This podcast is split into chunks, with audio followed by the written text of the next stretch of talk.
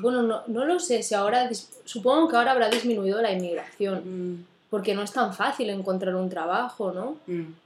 Supongo que sí, no, no, estoy, a- no estoy al día de los datos, tendría que mirarlo en, en internet o en algún periódico, pero sí, claro, antes mm, pues venía, por ejemplo, muchas, muchas personas de- del norte de África, de Marruecos, y, y podían trabajar aquí.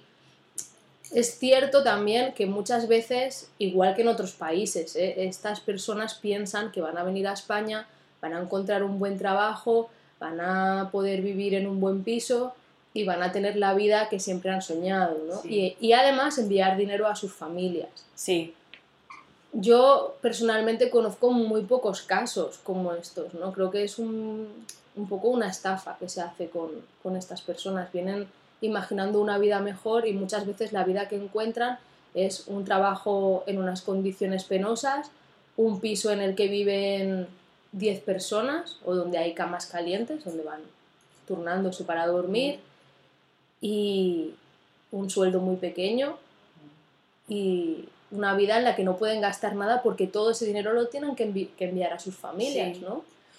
pero ¿cómo pueden entrar en el país? ¿Tienen, ¿No tienen derechos No. para trabajar aquí? Me imagino la mayoría, ¿no? De Sí. Venezuela, de Colombia, de, de lo que sea. de- Hmm.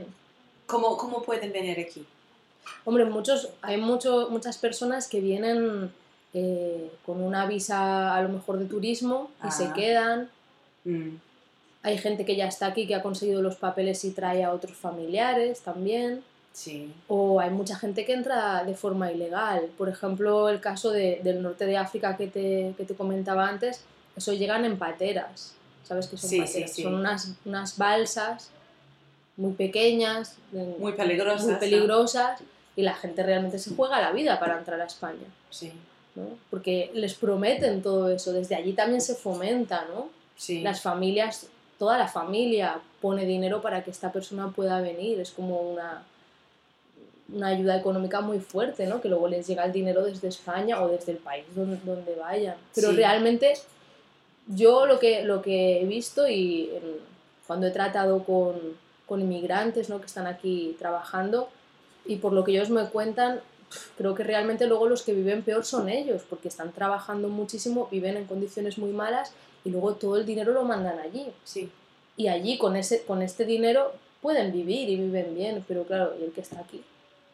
¿Qué pasa?